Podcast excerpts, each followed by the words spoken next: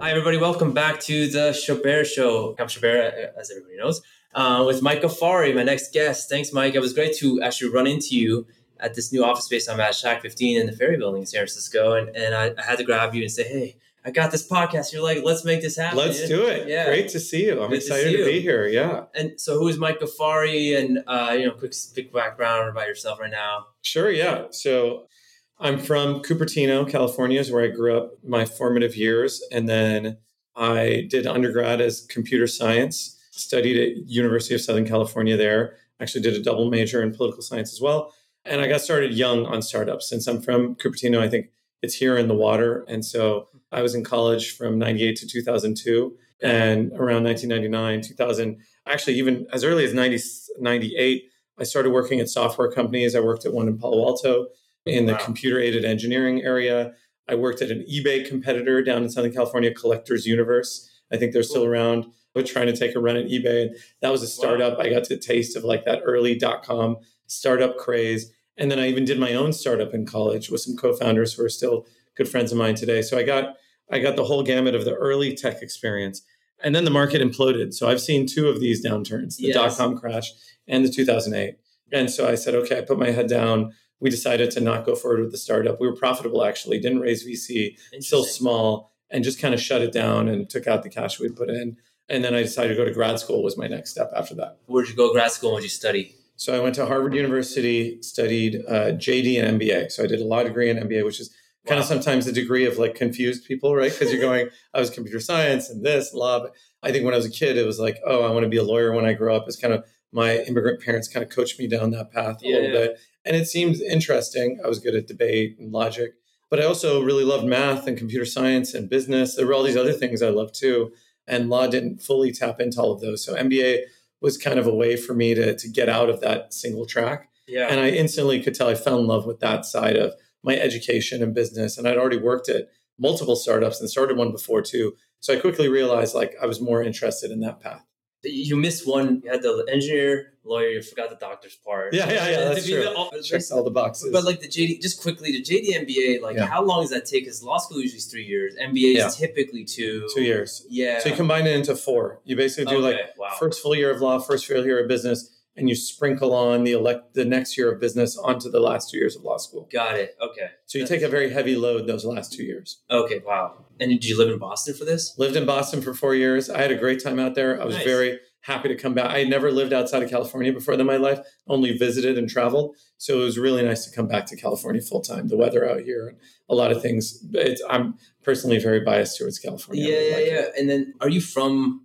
Were, were you born in Cupertino or? I was born in Santa Monica. okay. And then I mentioned my parents immigrated. So my parents are from Iran. They came here before the Iranian Revolution in 1979. Yeah. They came as college students, met here, you know, had me, were thinking about going back, and then actually ended up just staying here because of the revolution. Wow, So there's, a, there's a lot of similarities. We're, my parents came here for college. They met at LSU. my parents met at USC. Oh, interesting. Yeah, yeah, yeah. And then they decided like, should they go to Florida and and have a family, or should they go to California? Thankfully, they came Yeah. to California. I was born in San Francisco. Yeah, interesting parallels there.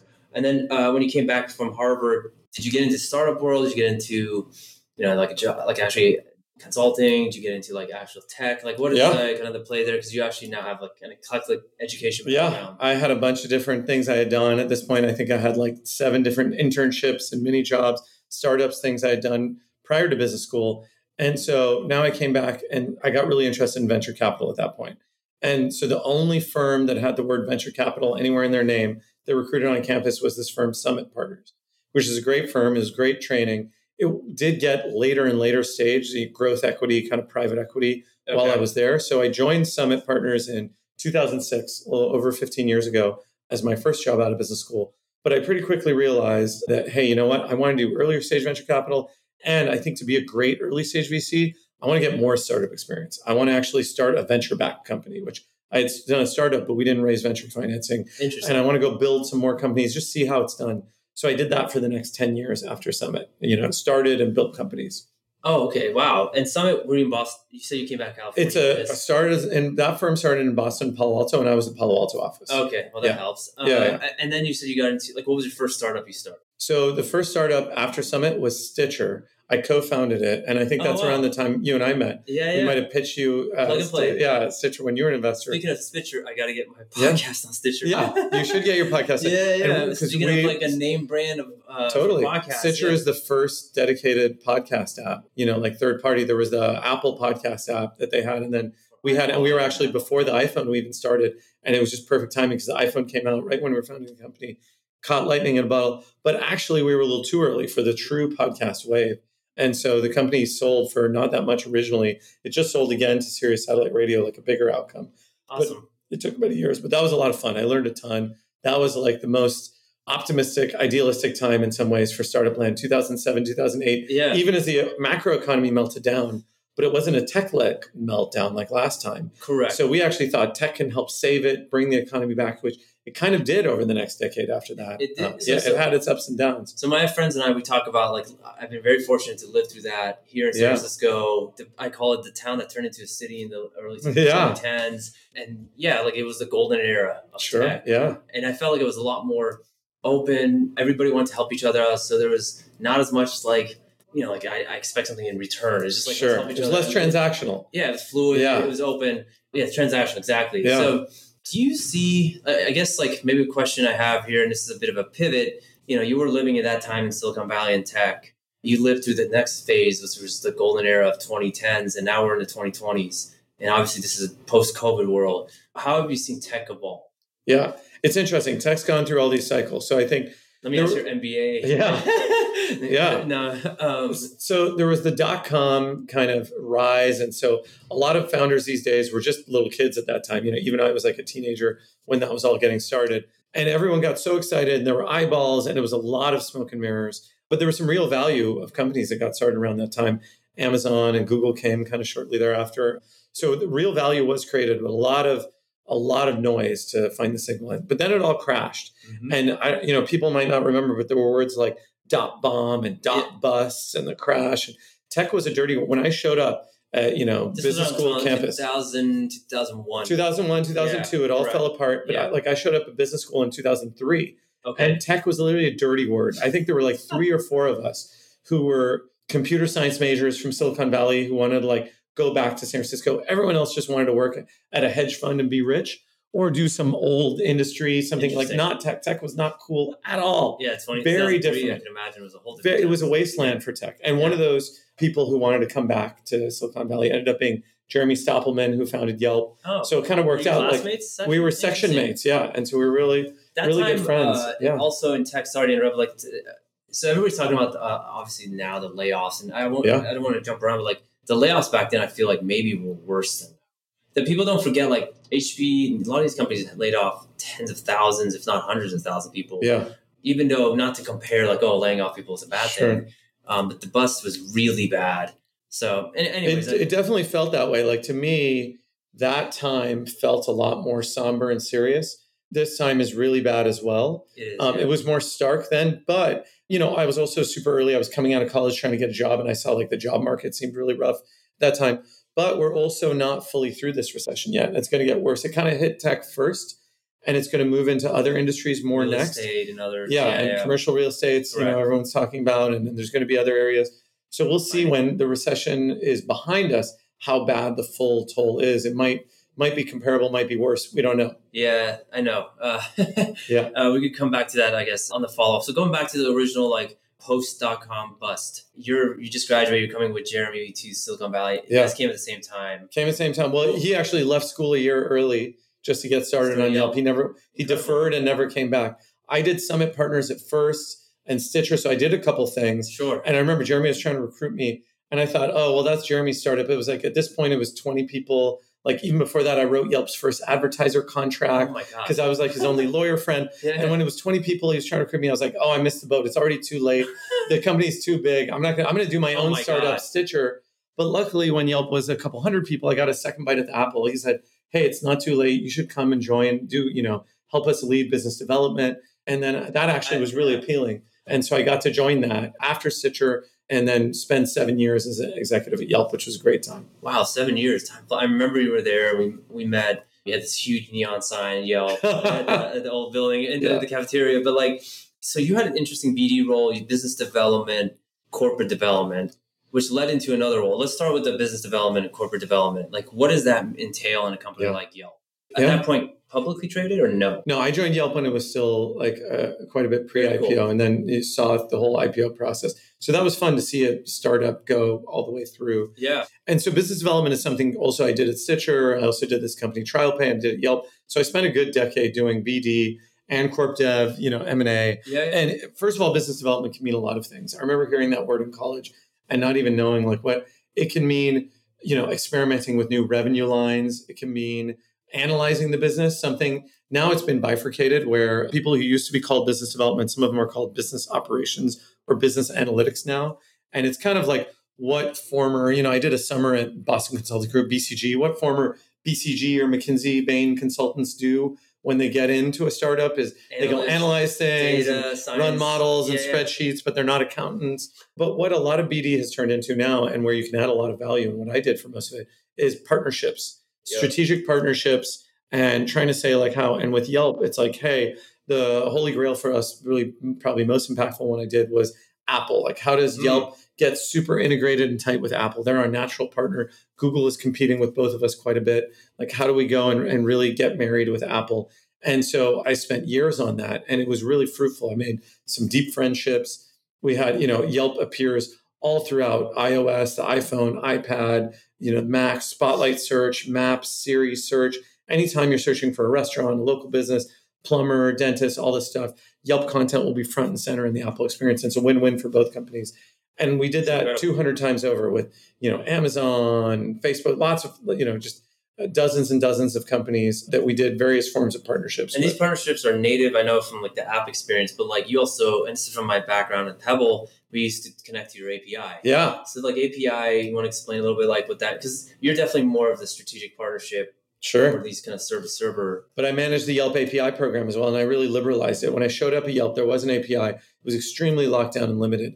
And I basically came to the rest of the exec team, made a proposal like, let's 100x the number of API calls a day we give people. Wow. Literally, you know, we were only offering 1% of that before. And let's blow it out because I thought, hey, all kinds of developers like Pebble, all these people that it's not scalable for people on my tiny BD team uh, that started out as one and grew to five and then 10 we can't send someone to every one of these thousands of companies to pre- custom negotiate a contract. But let's let them get the API. They Yeah. can grow. They can use our content, put Yelp out there, create cool things we never thought of. And if something gets big, we can always then do a deeper partnership like Apple later. Yeah, it makes it like very unique. And like if you're a product person, product BD, these type of partnerships, you can use a product. So what we did at Pebble to give examples to everybody out there Yeah.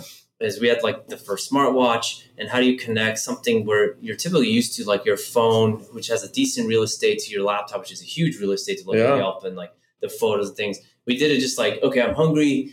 We use the geolocation, connect it to your phone, and then just flick the wrist and Boom. find some Find local restaurant restaurants. Yeah, So so, cool. it was like a very simple example of that. And I love the Pebble Watch. I, years after the Apple Watch was doing well, Pebble wasn't even a startup anymore. You and the founder were long gone. I was still using a Pebble Watch that was still working for many, many years. And eventually, at one point, I stopped being able to update, and I asked the founder. He wasn't able to like get it to. I know. work, yeah. I think it was like at least five to six, seven years. I was able to keep Uh, going with yeah. it. I love that watch. Yeah, Yeah, now that uh, software is actually embedded in like Fitbit now at Google, basically. yeah. Oh, Um, cool. Which is cool. Yeah, Yeah, very cool. Yeah, like, I, and I, my dream was like, oh, if Pebble could be like the IoT of things, like the Intel in a, like you know, like Intel Inside, plat- platinum, which everyone was like the commercials growing up. Like, is that PC? No, it's just a chip. yeah, Like that was the concept. I was like, ooh, that would have been interesting for all Yeah. devices. yeah. So that was my strategic BD role at Pebble. At Pebble. Like find cool, unique experiences. That's great, and Yeah. that's and that shows you any great BD relationship has to have mutual value like that. Like for us, it was great to showcase our content.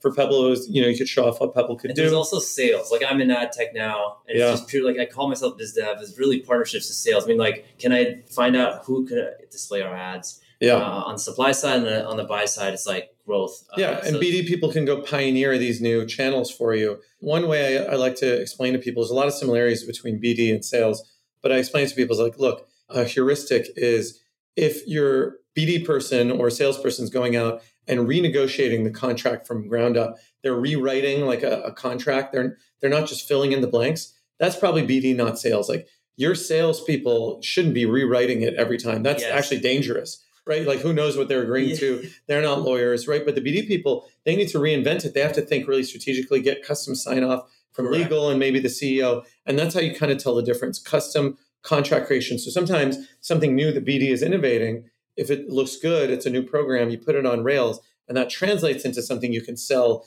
in a cookie cutter, mm-hmm. fill in the blanks, and then scale it up, hire a bunch of salespeople. That's later. a great example. Yeah, like that's why BD teams strategically- stay small, and sales teams can blow out and get really big and drive, you know, more, the majority of revenue. Yeah, that's great. And then you like going back to like the Yelp example of BD and corp dev.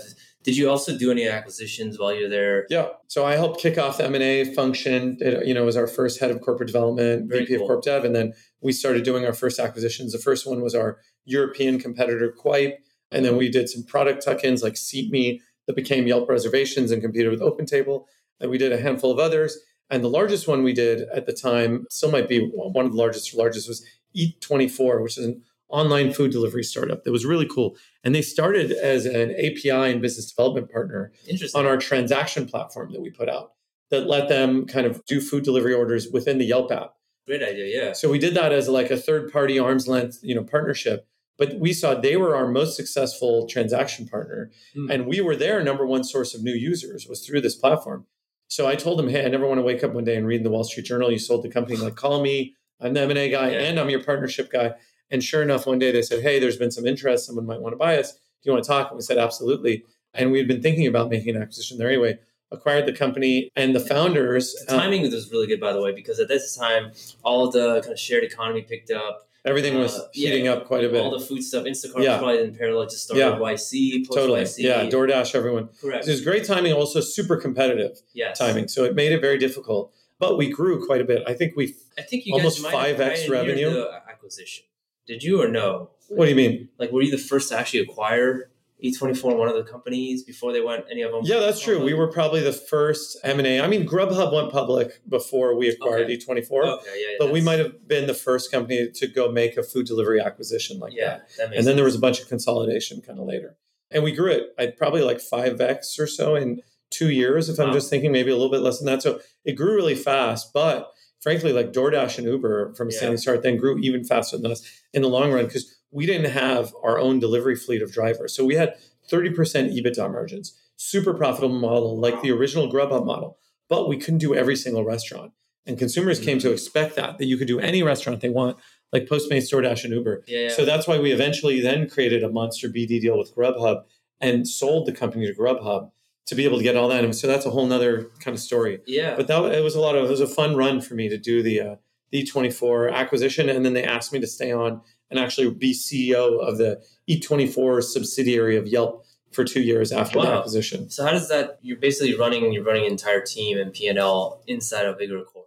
That's right. So I had like sales, Yeah. engineering, product, marketing, all those functions. But then things like finance and legal was a shared Yelp person who would be dedicated, would actually come sit with us, but they would be kind of more on the Yelp team. Others would be more independent. So we had a full exec team. It was like running a startup within Yelp. At first, it was a little over 100, 150 people, and then we grew to 500 people. And it was quite an experience to see that phase of growth. I'd never run a company of that size. Yeah, that's incredible. Uh, what stage and peaks were you there at Yelp and in total as well? So like you grew obviously 24. Yeah, so short amount 500 time, people or whatever. people, Like, I think Yelp might have got to around like three or four thousand people, Wow. you know, from Yeah. a couple hundred. So I saw, and when I wrote that first advertiser contract, Yelp before I was an employee, but a, just as a contractor, I guess at that time I think Yelp might have been like ten people, probably, you know. So I saw like the very early days from Jeremy was just getting off the ground. So so it's really cool to see that full journey. Yeah, definitely. Especially a company that went public and they were still in San Francisco. Speaking Yeah. of like the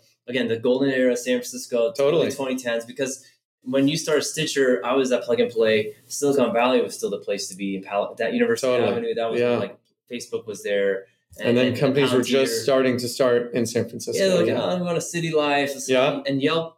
And I think obviously the pre- previous mayor, uh, the late Ed Headley. Lee, he gave a good tax break for like companies like Yelp and Yeah. Twitter's and Yeah. Dropboxes of the world. They stayed at Airbnb. So it's been incredible. Like I call it mini Manhattan in so Yeah. specifically. Yeah. And you guys were part of it. You were Yeah. The pioneers of that. Yeah. And not only that, Yelp was was really part of that because it was telling you where to go in the city and how to explore it. that's So it was the app you'd use to navigate your city. Yeah, that's. I mean, the fact that you guys were able to do this competitively against Google, which Yeah. is like very difficult to do. It was very difficult. yeah, and Yeah. I remember one at one point, I think they blocked you guys from being search results uh, because you're Well, they oh, would just- a search engine. Yeah. So like you're a lawyer. How does this? they would just push us down lower and lower and did obviously that's been like a big fight Yeah. and it's tough when it shows you it's really hard to build a business when you're dependent on another platform for whatever reason and in yelp's case for a lot of our traffic and we thought the web you know that was kind of a, a religious thing like you could or a sacred thing that that search results would be honored and you if you were the best result you'd show up on top but then google kept cramming and cramming it down and so obviously google has their side to that Yeah. and yelp has their side but it, it made it hard Yeah, I- mean, I'm, I'm always fascinated in this because at the end of the day, you guys also benefit from each other. It's this tech has this funny co-opetition in our industry. A too, lot of that. Tech. Yeah, so like even though you're pushing and pulling the search results, I feel like they had to have you because the more people search for Yelp and restaurants, the more they were using Google too at yeah, the same time. totally using search in general. And there were some estimates back then. I haven't seen the latest as iPhones and mobile phones skyrocketed that like up to 40, 50% of searches had some local component to them, Wow. whether you were searching for a local Sure. business or restaurant, or maybe like directions or navigation or a map or, or even weather. And so like if that much of search was local on mobile phones, not Yeah. on desktop, that meant it's like really, really important. And that's why I think it was really after the advent of the iPhone that Google started really paying attention to local too, because they realized this stuff was all tied together. Mm, okay, that makes a lot of sense. And obviously, with the likes of like companies like Foursquare, Yep. and obviously Yelp and others, they, they really double down on the, the geo Totally. and, uh, information. I can imagine they're all like, oh, we could sell more ads. Yeah. Uh, Solo Mo was this big. I don't know if you remember. There was a social So- local mobile. oh my god, there was I a haven't heard that in, Solo like, Mo ten years. uh, conference. Yeah, it was the big thing. yeah, Solo Mo. Yeah. Good memory. Uh, okay, so you've now you've talked about corporate. When did you kind of go into? Uh, I think you at some points decided to go back into venture. Back into a You venture. went to social capital. Social is that Capital. correct? 2017 with Chamath, who's also then became the SPAC King later and all kinds of, he's got the podcast now. Yeah, yeah. So that, it was really interesting to learn from him and that firm. And, and Social Capital had a really unique approach, which I really enjoyed. So I did that first. But then Social Capital, as you know, with SPACs, like was getting later and later stage similar to the Summit thing, was getting in all these other asset classes. And I was really like, hey, Chamath, I came to do early stage venture. I want to do early stage venture. Social Capital is focusing on that less now. And so I had a couple friends who had co-founded Canvas Ventures. And so they approached Rebecca Lynn and Paul mm-hmm. Hsu, who I'd known for over a decade each. Rebecca, from when she was a VC and we originally pitched Stitcher, actually back in the day. Wow. And Paul from shortly after I joined Yelp, and he's a marketplace investor. And so I joined up with them, and there was another partner I got to know, Gary Little, and they said, We co founded this cool firm. Do you want to kind of join us in Fund Two? They had finished Fund One, they're in Fund Two. They said, Do you want to come on board?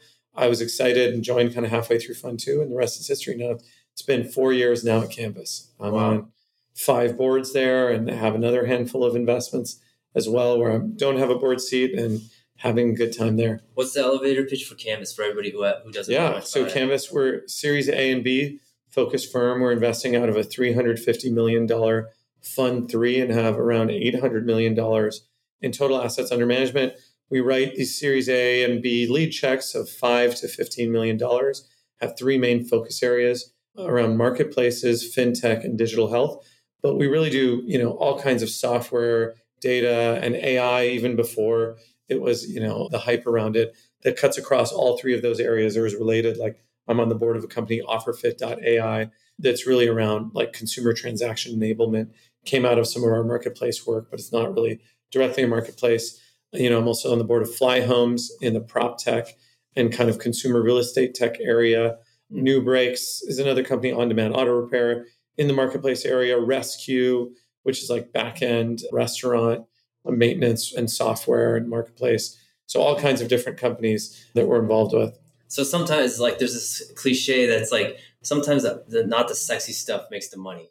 It Yeah. seems like, uh, Especially but- now when there's not a new platform. Correct. Yeah. Yeah, because it's not the consumer iPhone product That's that right. you're used to that, uh, for many years. Yeah. but It's like a back end for restaurant information. Back end for restaurants, it's, yeah. It's, it's probably like, hey, let's cut down the cost for restaurants. Totally. It's important. Restaurants in North America spend like $900 billion on back of house and costs. Everyone's innovated front of house, but no one's doing the back of house stuff. Wow. Who's keeping the lights on, the HVAC, the plumbing and maintenance? And you need software to manage that. You need a marketplace of vendors. You need, you know, and they go after these larger chains. One thing I learned from Yelp is like going after one restaurant at a time is actually tough on the sales model. You can Yes. do it. You have to build this army. So selling into chains and franchises, Hmm. it's actually you can get like high revenue accounts. It's a really cool business model. That's very interesting. Yeah. So, like, what? How do you get connected to these founders? I mean, there's a lot of VCs now, unlike where we used to go back in the day, Yeah. right? There are a lot of Uh, a lot of VCs, a lot of competition. Yeah. Um, so I'm fortunate. A, having had now coming up on like a 20 year career in Silicon Valley, I just I know lots of people, so there's a lot of deal flow that way. But I can't just sit there and wait for the phone to ring or wait for my email to light up or text. I am reaching out to people proactively all the time. You know, we're cold calling, cold emailing. Yeah. We're getting out there with high hustle factor. That's a big part of my summit training. And frankly, I've been cold calling all my life. Like I'm very big on That's hustle factor. for a VC or cold Oh, calling yeah. still. you Uh, got to be out there. You got to be so what does that mean? You're actually calling people, Yeah. just catching up with them. Yeah. you're actually calling people. And you're not texting. Yeah, I don't typically cold call founders. With founders, it might be cold emailing, but we, we use the term cold calling, but Yeah, that would be like emailing, hey, let's get to know each other. But I will cold call, I'll call people like, let's say someone has their phone number in the footer of an email, or if I have their, I'll pick up the phone and call them. It'll surprise people. Sometimes it's a generational thing where people are like, whoa, you didn't Yeah, like text me or email me first. But like, honestly, sometimes like if an email thread's going more than two or three back and forth, or something's ambiguous by text, sometimes like calling someone's actually the best way to get to the bottom of it, resolve it, or make a deal. Like you'll almost never close a deal, whether it's in BD or Yes. VC investment, if you don't just pick up the phone and call someone. yeah. It's really important. And it's an art and a skill, the art of conversation and picking up the phone is something that's been lost a little bit these days. It has. So, like, you started this cold calling back at uh, Summit, you mentioned. Yeah. And you're doing it now. Yeah. And a lot, a lot of the founders, and there is a lot of social awkwardness with people because they're used to just looking at a device. Looking at their screen and, and Yeah. not talking to a human. Yeah. yeah, yeah, yeah, yeah. But like, do you have any examples of the fun, like you were talking about OfferFit, Flyhomes, any of these that actually were? Yeah, I mean, comfortable sharing. Yeah, yeah. Flyhomes was, you know, that's a good example. That it wasn't a cold call, but like they didn't come pitch me. They didn't say like, hey, they didn't try to get an intro. I was mapping out the space. I thought they had a really interesting model. Interesting. I'd heard that's an interesting company, and I got Alex Rampell from Andreessen Horowitz, who was a former colleague of mine. He was the co-founder of TrialPay, where I had done BD. Yeah, yeah. And I said, Alex, like, get me in front of this company. And he was able to like get me in front of the CEO while he was on a plane. And I picked up the phone and called the and it's exactly like I It's called the founder and I was like, "Hey, let's have a chat." And it all started with a phone call, actually. wow. Tushar Garg, he's a great guy. and We're really good friends now, and I think he appreciated that I was like out there reaching out to him, speaking to him, and we kind of hit it off through conversations. You know, not just by email and not just by pitch decks and things like that. That's it. I mean, with your background, and then obviously, like you're reached out, you're genuinely looking at a you know company in that space. So I think they would be definitely. Yeah. that's good that they did. Yeah, But what are you looking at now? Maybe before, like, hey, sure. preemptively, Yeah. like those listening in, if you're looking Yeah, for uh, financing, maybe Yeah. he'll come to you. Yeah, yeah, yeah. Like Ghaffary's coming to you. So, you know, Series A and B typically. And I always, you know, first love is really around marketplaces. I've spent a decade, you know, in and out of marketplaces. I have made a lot of marketplaces investments. And, you know, Yelp, if depending how you look at it, one grand marketplace and partnering and, and building lots of marketplaces.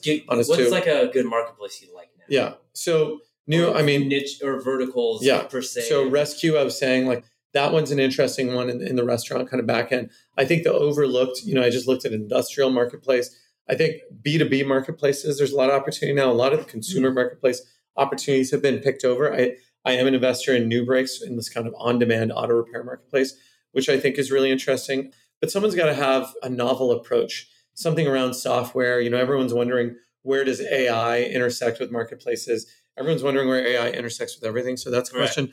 I'll be totally frank. Like, I have not seen as many interesting marketplaces in the last 12 months or so. Part of that is we're post platform. So the question is like, is AI, people were looking at Web3 marketplaces before.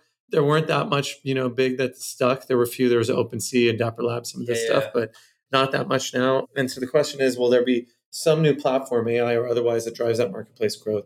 Definitely looking a lot at AI and big data. There's no, I'm I'm on board. Our firm, you know, my partner Rebecca had one of the first exits in AI with Figure Eight and Yeah. early in the AI space. And so we're early there and continue to look there. We're still looking, and I look at a lot of you know, fintech and digital health. Um, just look and, and there is on the, on the healthcare side, there's marketplaces there that could be interesting. So from a figure eight early days AI to now, what is like a, di- a big differentiator, and maybe where are the parallels? Is that more enterprise versus like a ChatGPT because everybody's trying everything for that product? Yeah. which is- So ChatGPT, I put in the generative AI bucket, and that's you know everyone's very familiar with that now. yeah. Creating lots of whether it's creative content or content for work or writing essays, whatever it is, people are you know on images and sounds. Everyone's kind of super fascinated with that. There's a lot of hype there, and we'll look at that. I think there's a lot of opportunity around that. We have a company, Casetext, that's doing a lot of interesting things in the legal tech area with generative AI. But then there's this whole bucket that I'm really excited about on applied AI or analytical AI. And that's like how you take AI and apply it to solve business problems. You know, this company OfferFit is kind of, you know, in that bucket where I'm on the board of OfferFit.ai. But there's a lot of others, you know, solving business problems by pattern matching using AI or reinforced learning, where you're not necessarily generative, but you're using it for other purposes. That's kind of interesting. There's also AI infrastructure, just the picks and the shovel Oh yeah, true. and you know tool things to build up to help fuel all these companies. You know, Chamath called that kind of like the you know Levi's blue jeans selling in during the gold rush. How do you the picks and good, shovels? pers- good perspective. I think it's Yeah. similar to uh, I forgot the gentleman's name, the founder of Signal, the chat Yeah. app. He basically said the same thing about like there's no major infrastructure. You want to be on the blockchain level. There's nothing there. yeah, But uh, on, as far as AI, it's good. Good parallel. yeah. So that that's Yeah, another area. Yeah. And there's going to be things we don't predict, but it does seem to be a big computing revolution that's worth watching really closely. What do you think is going to happen in the next, I guess, year to few years with this space? Do you think it's overly hype? Is it actually going to have like real products that will? I mean, your venture fund has had a success there. So Yeah. that's probably an interesting Yeah. perspective. I don't think it's overhyped. I think the current real economic opportunity for now is going to be more on the B2B side. There's a lot of excitement around some of these consumer apps like character.ai that raised, I don't know if it was a billion dollar a monster valuation. And Wow. so some of the consumer stuff is getting a lot of excitement, but I don't know that the business model is there on the consumer side just yet. I think the B2B business models are actually pretty obvious. You can save people a lot of money. Hmm. You know, OfferFit, for example, um, helps people with marketing automation, and people can create like $10 million lift for their company by optimizing their their marketing flows on B2C companies. And then they can afford to pay OfferFit a six figure, you know, SaaS annual license. And so that, that we see lots of examples of those. So I think there's going to be in the one, two year time horizon, actually really big companies on the B2B side. Cool. And then the question is how they productize this as a consumer kind of thing. OpenAI is, is trying to now Mm. with ChatGPT plugin apps. And does it become a super app like WhatsApp? Uh, You know, is that? But I don't know that we've had people are looking for that iPhone moment Yeah. And they're hoping that the ChatGPT plugin one was. I don't know if it is yet or not. I think that's the open question. I feel like it's like uh, early days of search, even before Google existed. Yeah. like that feeling, and you used to go like, ah, do I go to Netscape? Do I go Yeah. to like, uh, I don't know, like even Yahoo? Yeah, or, Alta or- Vista. yeah, Alta Vista, and more so Jim Barton. yeah, Uh, yeah, yeah, old school. then. Yeah, so it has that feeling Yeah. um, and, and excitement. And I guess we have like a few more minutes more to pick your brain on a few things. One of the things we brought up earlier was like naive optimism you were talking about in tech. Yeah. Like you- we've you've gone, you're like me. Now we're in our third decade of tech. It's crazy to say this. You know, like it was the 2000s, 2010s, and now the 2020s. Where do you see it now? Like And by the way, tech. There were many, many decades obviously before that, but Yeah, just yeah. you just for folks like you and me at this phase of the career who think of it from just a worth calling that out. since like the For- yeah, for the web, we yeah. If you're talking about this, truly, yeah, and, and then like obviously mobile, like now mobile generations, Yeah. really kids in college, uh, Yeah. you know, high school and college, they grew Yeah. up with this device. mobile so- native, yeah, Yeah, yeah, yeah, and then, and now it's a different level with obviously AI. We are just talking about this, and uh, the flip side is I think since you know the pandemic, the lockdowns, you know, I'm not talking politically, more on a social level and business level. A lot of companies realize, holy crap, even small businesses, you have to have some sort of tech connection yeah, right? Like a good example is a restaurant survived. They had to at that point, if they were like stubborn not to work with the delivery companies, they probably did at that point just to survive. So like, yeah, I'm just curious about your thought process, you know, in tech. Yeah. tech. From okay, one last thing. Yeah. The podcast is one of those things people ask all the time why I started it. Is tech has given me the tools and my you know the opportunity to live my dream. So this is like, hey, I want to tell these people story because they're, they're living the tech dream. There's a Sure. lot, in my opinion, there's still optimism, even with like all the you know all the other stuff that tech has done yeah. um, because it's become so mainstream. Sure, absolutely. So, a couple things. One is in that 2008, 2009, like in the Great Recession timeframe, it was actually a magical time for tech, even though it was super hard to raise funding rounds in Series A. They were so, but when you did raise some money or when you did have a positive milestone, it was so celebrated. Everyone was high fiving. I would go find you. We'd throw a party. We'd say everything, and we thought we could do no wrong. It was, you know, you'd go. There were. If you made TechCrunch, oh my god! Yeah, it was so good. You're featured on TechCrunch, and it's so cool. And you go to Mike Arrington's house, and he'd throw a big party, and exactly. everyone would high five. We were all genuinely cheering for each other because it wasn't that competitive. It was all really early, and tech could be seen as maybe a cure to a bunch of society's problems. A to fuel mm-hmm. economic growth, which it was job growth, economic growth, you know, for the for the whole you know macro economy, but also it was you know politically we even thought like tech could do no wrong. It was making people's lives. Facebook was making more connected to people, you know, and you were more right. socially connected for the disconnected. Yelp connected you to great local businesses, helped the little guy, small business. Twitter was like helping democracy and revolutions at first right? We thought like, wow, look at there was an Arab Spring and there yes. these revolutions. But then at some point, tech woke up and became so big. And, you know, some of the revolutions, by the way, backfired and went wrong. And just, you know, bad things started happening. And we realized like, okay, tech is not immune. It's not like we can do no wrong. Correct. And so we went from this super optimistic time to now, certainly in the media, and even for some of us, it affects me too, to getting like more pessimistic and like, oh, well, mm. is tech really a force for good? But I like to think, and you and I were talking about this too, yeah. that tech can still be a force for good. I like to bring back some of this techno optimism. It's not a naive techno optimism of 2008. Oh, we can do no wrong. I think that we can do no wrong can get you in trouble. We've seen that because you can do wrong. And if you don't have guardrails, if you don't have content moderation, if you don't think about the impact, the implications of what you're building, bad things can happen. But if you are thoughtful and if you try and think, for example, I wrote a, an article and have invested now in multiple companies around the team, the theme of how how can tech help rebuild the middle class in the United States oh, as the middle class is eroding, especially headed into this massive recession. Yeah. And I think we're going to see increased unemployment.